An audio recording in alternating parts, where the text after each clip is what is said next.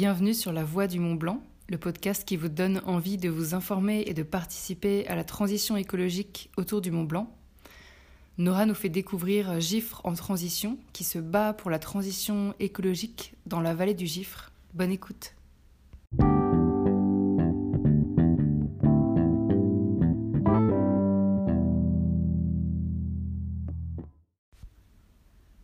Nora, bienvenue sur le podcast La Voie du Mont Blanc. Euh, avant, je te pose des questions spécifiques. Est-ce que tu veux bien te présenter dans un premier temps? Ben, bonjour, je m'appelle Nora, je suis franco-canadienne, euh, élevée entre Montréal au Canada et Mieuxy en Haute-Savoie. Et j'ai aujourd'hui 34 ans, j'ai un petit blanc, 34 ans et euh, je suis en dehors de ma vie associative, je suis médiatrice culturelle et guide du patrimoine Savoie-Mont-Blanc. Ok. Et euh, est-ce que tu veux bien nous expliquer ce que c'est Gifre en transition? Et donc, alors, GIFRE en transition, euh, on- c'est une fédération d'associations de la vallée du Gifre qu'on a cofondée, une dizaine de personnes, euh, en juin 2020. Et l'idée, c'était de rassembler un peu tous ces collectifs et associations qui participent à la transition au sens large, la transition écologique, sociale, démocratique et humaine. C'est euh, important de garder à l'esprit ces quatre aspects parce qu'on réduit souvent la transition et GIFRE en transition à des écolos, mais ça va bien au-delà et euh, personnellement ce qui m'anime le plus c'est la transition démocratique. Le fait que, on soit dans, que notre démocratie représentative soit en crise et il est essentiel qu'on ramène qu'on y amène plus de démocratie participative pour sortir de cette crise et des 70% d'abstention aux dernières élections départementales, par exemple. Et quand tu dis la vallée du Gifre, en fait, c'est-à-dire que ça s'étend d'où à où, le, ce territoire-là? Donc euh, la vallée du Gifre, c'est une petite vallée parallèle à la vallée de l'Arve. Et donc le Gifre, euh, c'est une rivière qui s'écoule de Six Fers à cheval à Marigné avant de se jeter dans l'Arve. Et quand on parle de la vallée du Gifre, euh, d'un point de vue politique, c'est plus euh, la communauté de communes des montagnes du Gifre, qui regroupe donc huit communes de Sixte à Mieuxy, en passant par Samoin, Taninges, Châtillon-sur-Cluse par exemple. Donc l'idée de Gifre en transition, c'était de, de faire une fédération d'associations qui œuvrent à cette échelle communauté de communes. On l'appelle donc l'échelle communautaire euh, pour la transition parce qu'il y a de plus en plus de compétences des communes qui sont transférées à la Comcom et c'était important que la société civile, le monde associatif euh, pèse à, ces niveaux-là de décision. Et euh, toi, en fait, tu as cofondé cette fédération? Alors on était, euh, on était une douzaine. Euh, en fait, euh, moi j'ai commencé à m'investir dans la vie associative de manière très poussée à partir de mai 2019.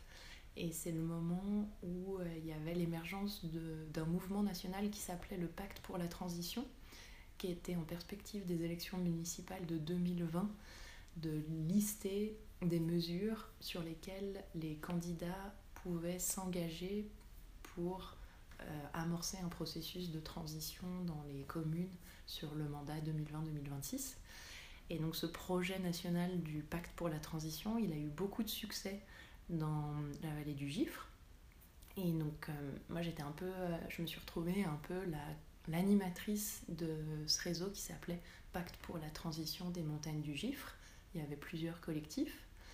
Et dans ces collectifs, il y avait aussi beaucoup de gens qui, par ailleurs, étaient déjà impliqués depuis des décennies, pour certains, dans les associations du type euh, à, euh, La Brouette et le Panier et la MAP de Mieuxy, qui sont plus sur le côté alimentaire, Vivre en montagne du Gifre, qui est plus sur les aspects mobilité, vivre ensemble, avec le, marché repas gourmand et les vélorussions, ou encore des associations plus récentes comme l'association Arve Réfugiés, qui a une importante antenne dans la vallée du Gifre. Et donc en fait, toutes ces associations historiquement euh, travaillaient sur ces différents sujets de la transition. Et le pacte pour la transition arrivait avec des énergies et des ressources sur les mêmes sujets. Et donc on s'est dit, il faut qu'on travaille en symbiose, il ne faut pas qu'on se disperse et qu'on soit en, compétition entre guillemets. Et donc on, a décidé tous ensemble de créer Gifre en transition. Et donc on, s'est réunis et on, ça a été, on a travaillé tout ça en, visio euh, au cours du printemps 2020 parce que c'était le premier confinement. Et on a fondé euh, le collectif Gifre en transition le 20 juin 2020 euh, autour d'un apéro. Et on était heureux de pouvoir enfin se réunir. Top. Et du coup, c'est quoi les missions de Gifre en transition? Alors, les missions de Gifre en transition, il y en a plusieurs. Euh, ça se décline en fait en. Il y avait déjà l'idée de il y a plusieurs missions qui sont en interne, en fait, qui sont internes aux associations euh, de la vallée, qui étaient donc de mieux communiquer entre toutes ces associations, parce que bah, des fois, voilà, le, le groupe Pacte pour la transition de Six Fer à Cheval n'était pas forcément au courant de ce qu'organisait la map de Miossi, et il y avait, le risque qu'ils organisent deux événements au même moment. Donc l'idée, c'était déjà de se coordonner à l'interne de communiquer et de s'entraider et puis euh, d'établir des positions euh, collectives à l'échelle de la vallée pour ensuite aller les porter non seulement auprès des élus de la Comcom des montagnes du Gifre, mais aussi auprès de la population locale. Et c'était l'idée un peu de, cartographier et de euh, clarifier un peu tout ce qui se passait dans la vallée du Gifre.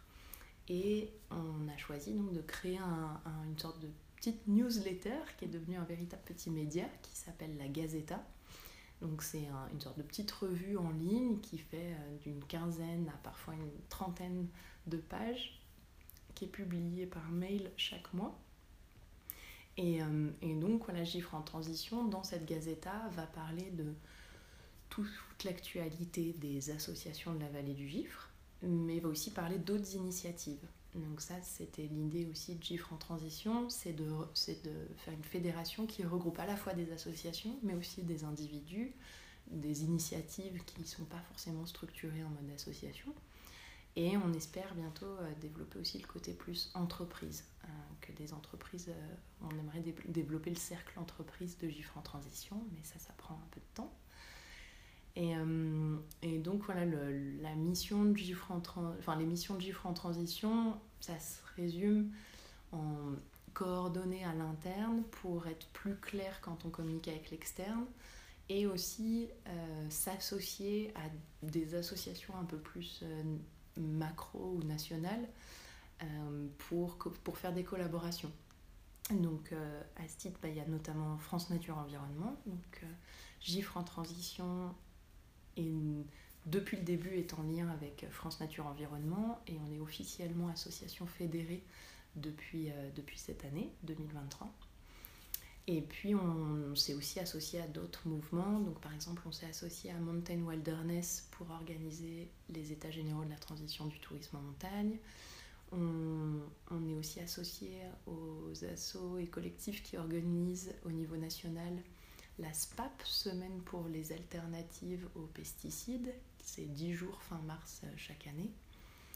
Euh, on était donc en lien avec euh, le collectif pour une transition citoyenne, qui est le, collectif qui porte le pacte pour la transition et la fête des possibles. Donc voilà, pour un peu voilà, pour tous ces organismes qui vont être soit départementaux, régionaux nationaux, c'est plus simple pour eux d'interagir avec GIFRE en transition plutôt que d'interagir avec huit euh, petites associations locales. Ok. Et euh, tu as un petit peu déjà répondu à ma prochaine question, mais je voulais te demander pourquoi on parle de transition. En fait, ça mm. veut dire quoi? Mhm. Alors voilà, la, transition Kesako, c'est le, la transition, c'est le fait de, de passer d'un, d'un, d'un statut A à un statut B. Et c'est euh, et en fait, donc nous, à l'échelle de la société, c'est reconnaître que notre société, à l'instant T, euh, elle dysfonctionne. Il y a une crise climatique, il y a une crise sociale, il y a une crise énergétique, il y a une crise migratoire. Voilà, il y a tout un tas de crises. Et notre société aujourd'hui a de plus en plus de mal à gérer ces crises. Et donc, quand on dit la transition avec un T majuscule, c'est l'idée de, faire que notre société change vers un autre modèle qui permette de mieux gérer ces crises. Et donc, euh, dans notre charte, un peu, c'est on a on l'a pas écrite nous-mêmes, on s'est inspiré de la charte de la position collective qui a été écrite par le, euh, le CTC, le collectif pour une transition citoyenne. Ils l'ont écrite à Cluny en 2013. Et ça fait à peu près une page à quatre. C'est un très beau discours, un très beau positionnement. Et ils expliquent qu'ils souhaitent euh, euh, quitter l'ébriété consumériste pour la sobriété heureuse. Et, hum, et, ils expliquent un peu voilà, tous les mouvements à faire, arrêter la compétition pour aller vers la coopération, etc. Et donc, euh, c'est dans ces sens-là, la transition, c'est de d'aller vers une société euh, plus égalitaire et plus respectueuse de l'environnement, plus démocratique. Et puis en fait, tous ces changements de société, eh ben, ils, seront rendus possibles aussi que grâce à une transition, à des transitions individuelles. C'est pour ça qu'il y a la notion de transition humaine. Euh, en fait, pour pouvoir mettre en place cette transition, ça passe aussi par changer des rapports sociaux, donc donc euh, avoir des interactions plus fluides, plus bienveillantes. Donc dans transition humaine, il y a l'aspect communication non violente, intelligence collective, horizontalité, etc. Et ça, c'est tout un travail qui remet en question tout un formatage de la société euh, qu'on a reçu. Et, euh, et donc c'est important aussi que chacun fasse un travail sur soi pour mettre de côté son ego et mettre de côté son formatage pour essayer d'être dans les meilleures dispositions possibles pour justement faire une transition vers cette euh, société euh, plus résiliente, plus bienveillante, plus accueillante, plus inclusive, plus respectueuse de l'environnement, etc. Et euh, j'aime bien poser la question de la résilience. Toi, avec tes mots à toi, qu'est-ce que tu entends par résilience par exemple? Mmh. Pour moi, la résilience, c'est le fait d'être capable de surmonter des crises ou des chocs. Et, hum, et donc après, bah, ça se décline sur différents aspects. Donc euh, si on prend la résilience, alors si on prend la c'est un terme qui vient de la psychologie. Donc euh, c'est la capacité d'un individu à surmonter un traumatisme. Et euh, après, à l'échelle d'une société, bah, ça peut être la capacité à, à surmonter une crise alimentaire donc euh, la résilience alimentaire, ce serait euh, si là aujourd'hui notre société elle fait qu'on a trois jours devant nous d'approvisionnement en alimentation. Si les systèmes de distribution euh, s'effondrent pour x ou y raison, imaginons qu'il y ait une, je sais pas, il y a une, c'est complètement absurde, mais imaginons qu'il y a une météorite qui, qui tombe à un endroit et qui bouche la vallée du Gifre et qu'on se retrouve en autonomie, la vallée du Gifre, et puis qu'on ne puisse pas nous envoyer d'hélicoptère, bah, il y a juste trois jours d'autonomie alimentaire. En, trois jours, les supermarchés et les frigos des restaurants sont vides. Et donc, euh, la résilience, bah, c'est comment en fait sécuriser euh, les chaînes d'approvisionnement et les ressources locales en alimentation pour, euh, pour justement, en cas de guerre, en cas de catastrophe naturelle, euh, en cas de pandémie, euh, on puisse continuer à, à manger, qu'on ne meure pas de faim, euh, enfin qu'on ne se retrouve pas en famine au bout de trois jours. Et donc, voilà, ça c'est un des aspects de la résilience alimentaire. Puis bah, après, ça se décline sur tous les sujets. Donc, il y a, y a on parle beaucoup aussi de l'énergie, le fait de relocaliser la production d'énergie. Et quelque chose aussi dont on parle pas très souvent, et que je trouve, moi c'est Pablo Servine qui, dans une interview à Thinkerview, euh, euh, parlait de ça en disant quelles sont les deux choses les plus importantes à relocaliser à l'échelle des deux collectifs et de petites communes. Il parlait de l'alimentation, mais aussi des soins palliatifs. Et, hum, et c'est quelque chose, euh, je pense que les gens s'y préparent le moins, c'est comment on gère la fin de vie. Et c'est quelque chose auquel on a été confronté pendant le Covid.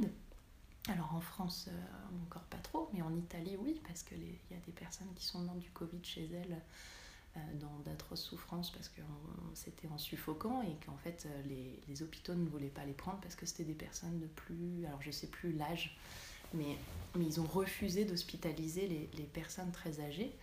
Et donc les, les, proches ont dû gérer dans la crise, dans la panique, la fin de vie de leurs aînés atteints du Covid. Et, et ça, je pense que c'est un aspect aussi de la résilience, en fait. C'est quelque chose qu'on faisait tous, toutes et tous avant. Euh, les familles étaient habituées à s'occuper de la fin de vie et de la mort de leurs aînés. Aujourd'hui, on a complètement perdu ça, on l'a complètement délégué au, à l'hôpital, enfin, aux hôpitaux, maisons de retraite et services de soins palliatifs, parce que c'est quelque chose de très dur à gérer, mais c'est d'autant plus dur à gérer quand on n'y est pas préparé. Et donc moi, je pense que la résilience, ça passe aussi par euh, apprendre à s'occuper de nos aînés et à, et avoir, euh, et, ouais, avoir un minimum de, de connaissances euh, sur sur euh, qu'est-ce que c'est la fin de vie. Voilà. et euh, par exemple, quand tu parlais de résilience euh, alimentaire, est-ce que Gifre en transition, il travaille sur ça? Est-ce qu'il travaille mm. sur le fait qu'il pourrait, en théorie, être enfin, beaucoup plus autonome au niveau alimentaire s'il se passait voilà, un problème mm. climatique, un éboulement qui bloquerait la route ou des trucs mm. comme ça alors oui, bah donc il y a deux associations qui travaillent beaucoup sur la question de l'alimentation au sein de Gifre en transition. Il y a donc l'AMAP de Mieuxy. Donc c'est sur le, le principe d'une AMAP, c'est d'avoir des foyers qui achètent directement auprès de producteurs locaux. Ils ont, euh, ils ont un contrat annuel avec ces producteurs locaux qui leur fournissent toutes les deux semaines euh, des légumes, des yaourts, du fromage, de la viande, etc. Et puis, euh, il y a l'AMAP de Mieuxy et il y a aussi la brouette et le panier qui n'est pas tout à fait sur le format AMAP. Qui est, donc il y a la, le panier il y a deux parties dans la brouette et le panier. Y a, la brouette, c'est le jardin collectif partagé. Et il y a le panier, c'est les distributions toutes les deux semaines, en alternance avec la map de Mieuxy, justement. Euh, et là, c'est pas tout à fait une AMAP, c'est une coop. Donc, euh, ils ont un site internet très bien fait qui permet aux, aux, adhérents de la brouette et le panier de commander avant chaque distribution. Et donc, ça permet aux producteurs de récolter, conditionner euh, en fonction de ce qui a été commandé par, euh, par les, les, familles adhérentes. Et donc ces deux associations, je n'ai plus les années en tête, mais qu'on qu de très nombreuses années derrière elles, et eh bien en fait elles, participent à la relocalisation de la production alimentaire euh, sur le territoire en, en, aidant ces producteurs locaux à vendre à un tarif raisonnable pour tout le monde leurs produits locaux. Donc ça permet déjà une forme de résilience alimentaire concrètement. Et ensuite, en plus de, de, de cet aspect pratico-pratique, ça permet à des gens de, de, manger des produits sains et locaux à des prix raisonnables. Euh, en plus de ces aspects-là, les, les, personnes engagées dans ces deux associations, elles, elles, étudient ces sujets de la résilience alimentaire et elles proposent des conférences sur la résilience alimentaire. Donc euh, la dernière, elle a eu lieu aux rencontres de la Saint-Michel en septembre 2023. C'était une conférence qu'ils avaient déjà fait à destination des habitants et des élus à l'automne 2022. Et, et, ils sont absolument euh, passionnants. Et puis là, en ce moment, ils sont en train de monter un groupe justement pour essayer de, de chiffrer. En gros, ils font le. Ils amorcent un travail qui n'est pas fait par les élus, euh, qui est de faire un plan alimentaire territorial. Ça s'appelle un PAT. C'est quelque chose d'extrêmement important pour justement garantir cette sécurité alimentaire. Certains territoires ont amorcé cette démarche de faire un plan alimentaire territorial, mais ce n'est pas encore le cas dans la communauté de communes des montagnes du Gifre. Euh, ça viendra très certainement, et en tout cas, on, les habitants n'attendent pas des politiques. Euh, ils n'attendent pas que les politiques se mettent en route pour commencer à étudier le sujet. Donc ils commencent eux à bosser le sujet et ils espèrent que les politiciens et la Comcom s'y mettra le plus vite possible parce que c'est vraiment un sujet majeur. Et puis bah, du coup ce groupe il leur fournira déjà tout l'état de leur recherche. Et hum, vous, dans votre travail, en fait, vous vous adressez plutôt aux citoyens, aux élus ou aux entreprises? Comment Et eh ben à tout le monde. Tout le monde. Alors déjà oui, quand on dit travail, il faut bien garder à l'esprit qu'on est tous bénévoles mm. et la une petite subtilité, c'est là depuis septembre 2023, on a recruté un service civique. Donc euh, il y a un jeune garçon, Daïs, Théo, qui euh, a choisi à la fin de ses études de s'engager non pas dans un service militaire mais dans un service civique. Donc il est euh, très très très peu rémunéré pour donner un coup de main à notre association. Et, et donc, entre guillemets, il n'y a que Théo qui travaille avec une petite rémunération et sinon on est tous bénévoles. Et, euh, et, donc, oui, on cherche à s'adresser à tout le monde. Euh, en fait, avec, donc on s'adresse au grand public et on fait aussi, entre guillemets, alors souvent, c'est un gros mot, mais en fait, moi je trouve que c'est important et, et j'assume de dire c'est du lobbying citoyen. On va chercher à, à, discuter avec les élus pour essayer de, de, leur donner d'autres points de vue sur les situations. En fait, les élus sont soumis à d'énormes lobbying euh, par rapport aux enjeux de l'industrie du ski, de l'industrie du tourisme, euh, aux enjeux agricoles, etc. Et en fait, c'est important que qu'il y ait aussi euh, la société civile, des associations, et qu'il y ait un lobbying citoyen qui, je pense, est le plus à même de d'œuvrer pour l'intérêt général. alors que clairement, le, lobbying, en tout cas de l'industrie du ski, n'œuvre pas pour l'intérêt général, ça c'est sûr. Et donc, euh, donc on s'adresse aux élus et puis on collabore aussi avec pas mal d'entreprises, euh, que ce soit notamment bah, tous les producteurs euh, via donc, pour, les, pour le marché de Noël, pour les fêtes qu'on organise, on, on, est en lien avec des producteurs et des entrepreneurs locaux. Et, et, donc, on a déjà un petit cercle d'entreprises qui, avec qui on collabore depuis le début.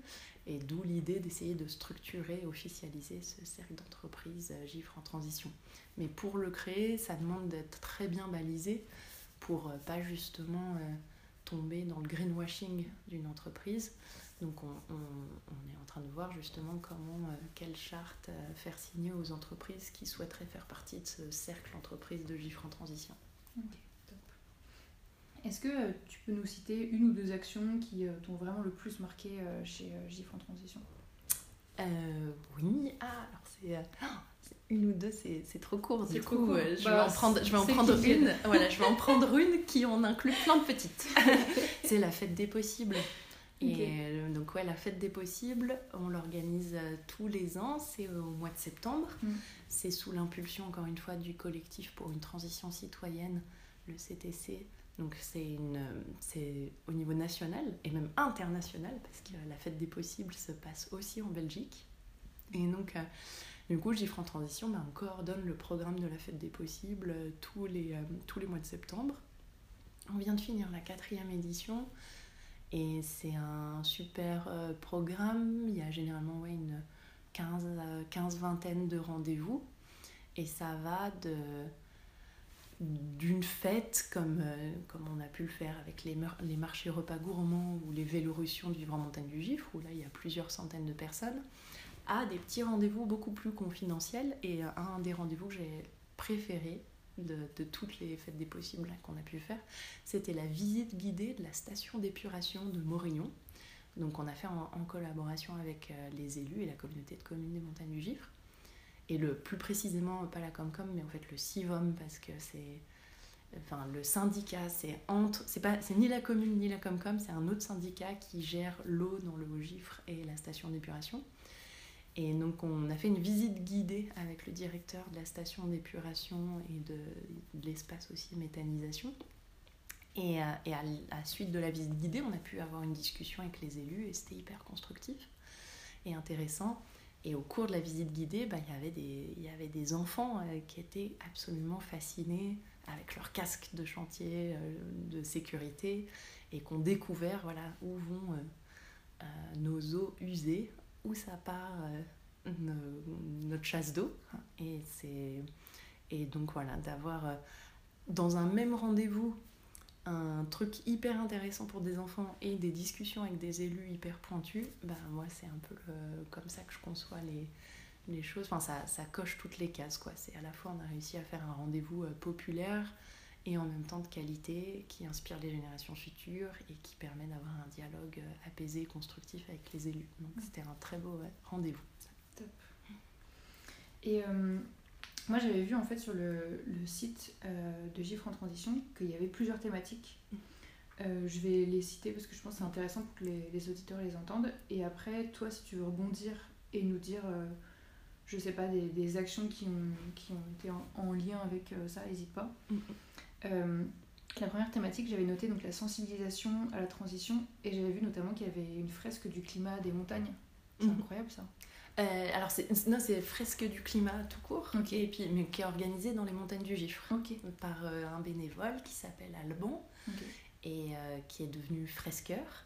Et donc euh, c'est un super outil la fresque du climat parce que ça permet de, justement de faire de la sensibilisation au, réchauffement climatique et euh, à la nécessité d'une transition et d'une manière ludique. Et ça coche à la fois ben, voilà, transition écologique, mais aussi transition humaine parce que c'est un atelier sous la forme de l'intelligence collective. Donc c'est deux heures d'atelier, une heure de débrief et tout le monde reçoit des cartes, euh, horizontalité de la parole, et, c'est une expérience intéressante aussi quand on est dans une démarche de, transition humaine. Donc euh, voilà, tout, tout, se rejoint quoi. Et c'est vraiment, vraiment un super outil, la fresque du climat. Donc si vous ne l'avez pas encore fait, vraiment, je vous invite à vous inscrire à une fresque du climat. Si vous l'avez déjà fait, ben, il y a plein d'autres fresques. Maintenant, il y a la fresque de la biodiversité, la fresque de la forêt, la fresque des nouveaux récits, la fresque du numérique. Et c'est vraiment toujours très intéressant. Même si on croit euh, bien connaître ces sujets-là, on réapprend toujours des nouveaux éléments et surtout on synthétise et on clarifie tout l'argumentaire pour après euh, pouvoir discuter avec son tonton facho à Noël. Et c'est un, bon exercice, la fresque. Non, mais je trouve que ton message il est super important parce que euh, je pense que ça redonne du sens à nos actions euh, et, le fait que tu incites les auditeurs à faire une fresque du climat, moi je, je, t'accompagne en fait dans ça parce que je trouve que c'est vraiment l'outil de base pour euh, en fait beaucoup mieux comprendre tous les articles qu'on a peut-être lus de manière séparée euh, dans différents journaux, etc. Là tout d'un coup ça rassemble tout mm. et ça redonne du sens à nos actions. et on se rend compte qu'on n'est pas tout seul, on se rend compte qu'on est plein. Enfin moi je trouve que c'est porteur d'espoir comme outil de base en tout, en tout cas pour démarrer. complètement ouais. Et euh, en deuxième thématique du, de GIFRE en transition, donc il y avait sobriété énergétique et réduction des déchets. Mhm. Dans sobriété énergétique, euh, qu'est-ce qu'on entend chez GIFRE en transition?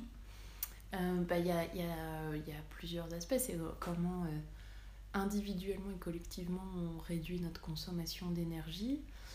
pendant pas mal d'années, Vivre en montagne du Gifre, qui est une des associations fondatrices de Gifre en transition, à œuvrer pour euh, sensibiliser à un truc tout bête qui est l'extinction de l'éclairage euh, nocturne et de demander à, réduire le temps euh, d'éclairage public pour à la fois des enjeux de pollution lumineuse et aussi des enjeux de sobriété énergétique.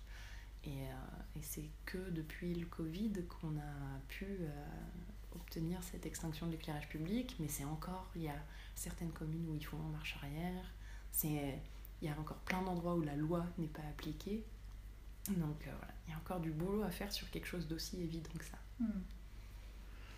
Euh, en troisième thématique, y avait euh, veille sur l'aménagement du territoire et notamment recours juridique. Ça, c'est quoi en fait? Alors ça, bah, c'est tout l'aspect de... En fait, c'est quelque chose de assez difficile à, enthousiasmer le grand public sur ça, c'est tout ce qui va être le suivi de l'urbanisme et des révisions de plans locaux d'urbanisme. Donc euh, surveiller un peu les PLU euh, quand, quand ils sont modifiés, parce que c'est au moment des PLU que des terrains deviennent constructibles euh, ou qu'on projette de déboiser un endroit pour faire une nouvelle zone artisanale. Et donc c'est à ce moment-là qu'il faut faire des recours juridiques pour empêcher ça. Donc ça peut être soit sur le surveiller les projets, les politiques d'urbanisme des communes, ou surveiller les projets d'aménagement pour des gros, des gros sujets, par exemple des carrières. Donc euh, là, récemment, Gifre en transition s'est beaucoup mobilisé contre le projet de carrière à Six Fer à Cheval, ce qui est une ancienne carrière d'Étine, et la société d'écran avait le projet de la réagrandir et de l'exploiter pendant 8 ans, puis de la recombler pendant 2 ans, et ça aurait été un balai de camion infernal, et ça va complètement à, l'encontre des enjeux de la transition. Donc on, s'est pas mal mobilisé contre ça, et puis on a fait, à ce jour, on n'a fait qu'un seul recours juridique, qui est justement, on s'est associé à d'autres associations pour poser un recours juridique contre une délibération de la commune de Châtillon-sur-Cluse qui euh, s'apprêtait à vendre des terrains municipaux qui avaient été promis, euh, qui faisaient l'objet d'un compromis de vente depuis 2011, euh, à un groupe qui souhaitait faire un supermarché au col de Châtillon-sur-Cluse. Et donc voilà, on, surveille, on surveille aussi ce projet de, supermarché. Et heureusement, aujourd'hui, le projet semble être enterré. Mais, euh, mais c'est aussi euh, bah, grâce à notre vigilance et, et, au fait qu'il y ait des associations qui, en, à l'été 2021, ont posé un recours juridique contre cette vente de terrains municipaux. Et c'était un bâton dans la roue qui a sans doute participé à couler le projet du supermarché. Et ça, c'est vraiment important. De... C'est un exemple hyper intéressant parce que à l'époque, en 2021, le, le, le, la mairie de Châtillon-sur-Cluse se sentait pieds et poings liés à ce groupe commercial à cause du compromis de vente qui avait été signé en 2011. Donc ils n'étaient pas du tout responsables puisque c'était une nouvelle équipe municipale élue en 2020. Et, euh, et, donc voilà, nous on a toujours euh, essayé d'être en dialogue avec la mairie de Châtillon-sur-Cluse pour leur dire, bah, en, fait, en effet, vous, là vous êtes coincés par ce compromis de vente, mais nous on va se battre contre ce projet de supermarché et on fera tout pour l'en empêcher. Et la première des choses, ça va être de poser un recours juridique contre votre délibération au conseil municipal qui vend les, qui vend les terrains à ce groupe. Donc, dans le fond, c'est pas contre vous, c'est pas contre la mairie de Châtillon-sur-Cluse, c'est juste, c'est vraiment contre la finalité de cette vente qui est le projet de supermarché. Mais voilà, ça, c'est le genre de choses, c'est des subtilités euh, euh, qui parfois euh, heurtent et crispent. Et pourtant, voilà, c'est essentiel pour, pour désamorcer ces, ces projets d'envergure que beaucoup prennent pour une fatalité, alors qu'en fait l'action citoyenne elle est puissante et elle permet de, de s'y opposer. Et est-ce que tu as un, une ordre de, de, grandeur des, du montant en fait euh, que, je sais pas, une, une entreprise ou une mairie, etc., doit dépenser ou une association pour les recours euh, juridiques euh, alors, euh, alors ça c'est souvent un, un, gros déséquilibre entre les associations et les collectivités territoriales parce que les associations elles y vont donc avec leurs fonds propres alors que les collectivités territoriales elles y vont avec l'argent public et elles se posent beaucoup moins de questions. Euh, sur Châtillon-sur-Cluse, du coup, je ne sais pas combien ils ont payé pour contrer notre recours juridique. Et nous, de mémoire, ça a coûté 1500 euros euh, mais je sais plus, euh, j'ai plus les, les, détails. Généralement, voilà, pour ouvrir un, pour poser un, on peut faire un recours euh, gracieux. Donc là, c'est juste une lettre, ça, ça coûte rien. Mais après, le recours contentieux, il faut un avocat et c'est minimum 1500 euros pour avoir un avocat, mais ça peut être bien plus. Et puis, s'il doit beaucoup travailler le sujet, ça monte encore. Donc, c'est minimum 1500 euros pour déposer un recours. Mais après, ça monte, ça peut aller beaucoup, beaucoup plus haut.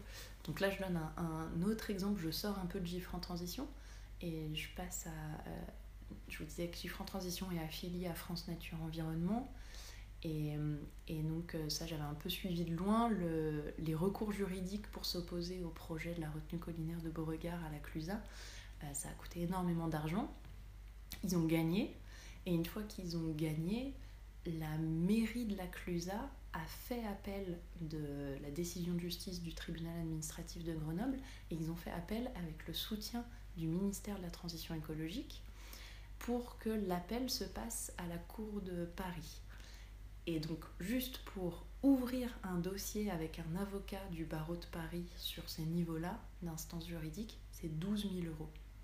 Donc euh, pour le collectif d'associations, France Nature Environnement, sous mon Beauregard et compagnie, Résilience Spontanée et compagnie, c'était déjà, rien que la base, ouvrir un dossier, c'était 12 000 euros.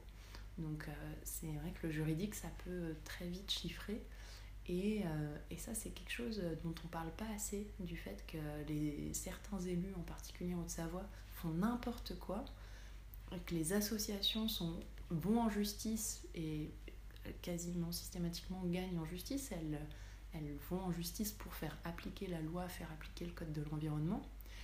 Et, euh, toutes ces batailles judiciaires, bah c'est, quelque part on la paye deux fois parce qu'on la paye une fois avec nos impôts, et là personne ne nous demande notre avis, c'est tous les Hauts-Savoyards payent euh, via leurs impôts euh, des élus qui vont après faire des recours en justice enfin vont faire des, défenses, etc.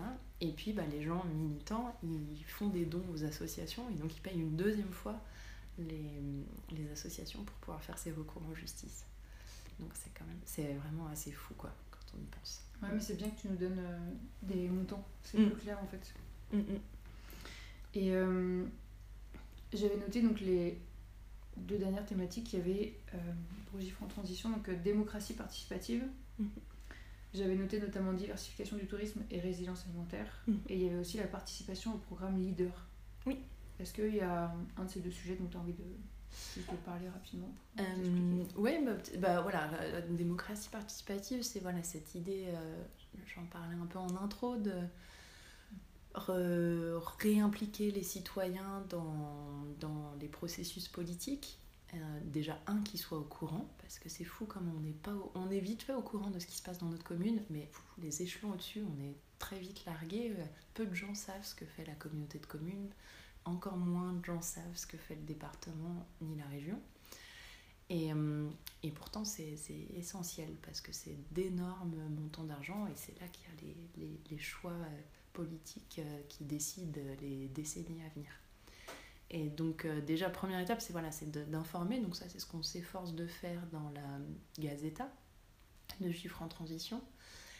Et, euh, et puis, ben, on essaye voilà, d'influencer, euh, d'organiser des... Pas influencer, mais on essaie d'organiser des espaces de concertation publique où le grand public et les élus vont avoir des éléments d'information sur des dossiers qui sont parfois un peu complexes et essayer de, de créer le, la discussion en fait et de, de voir comment qu'est-ce qu'on veut pour notre territoire.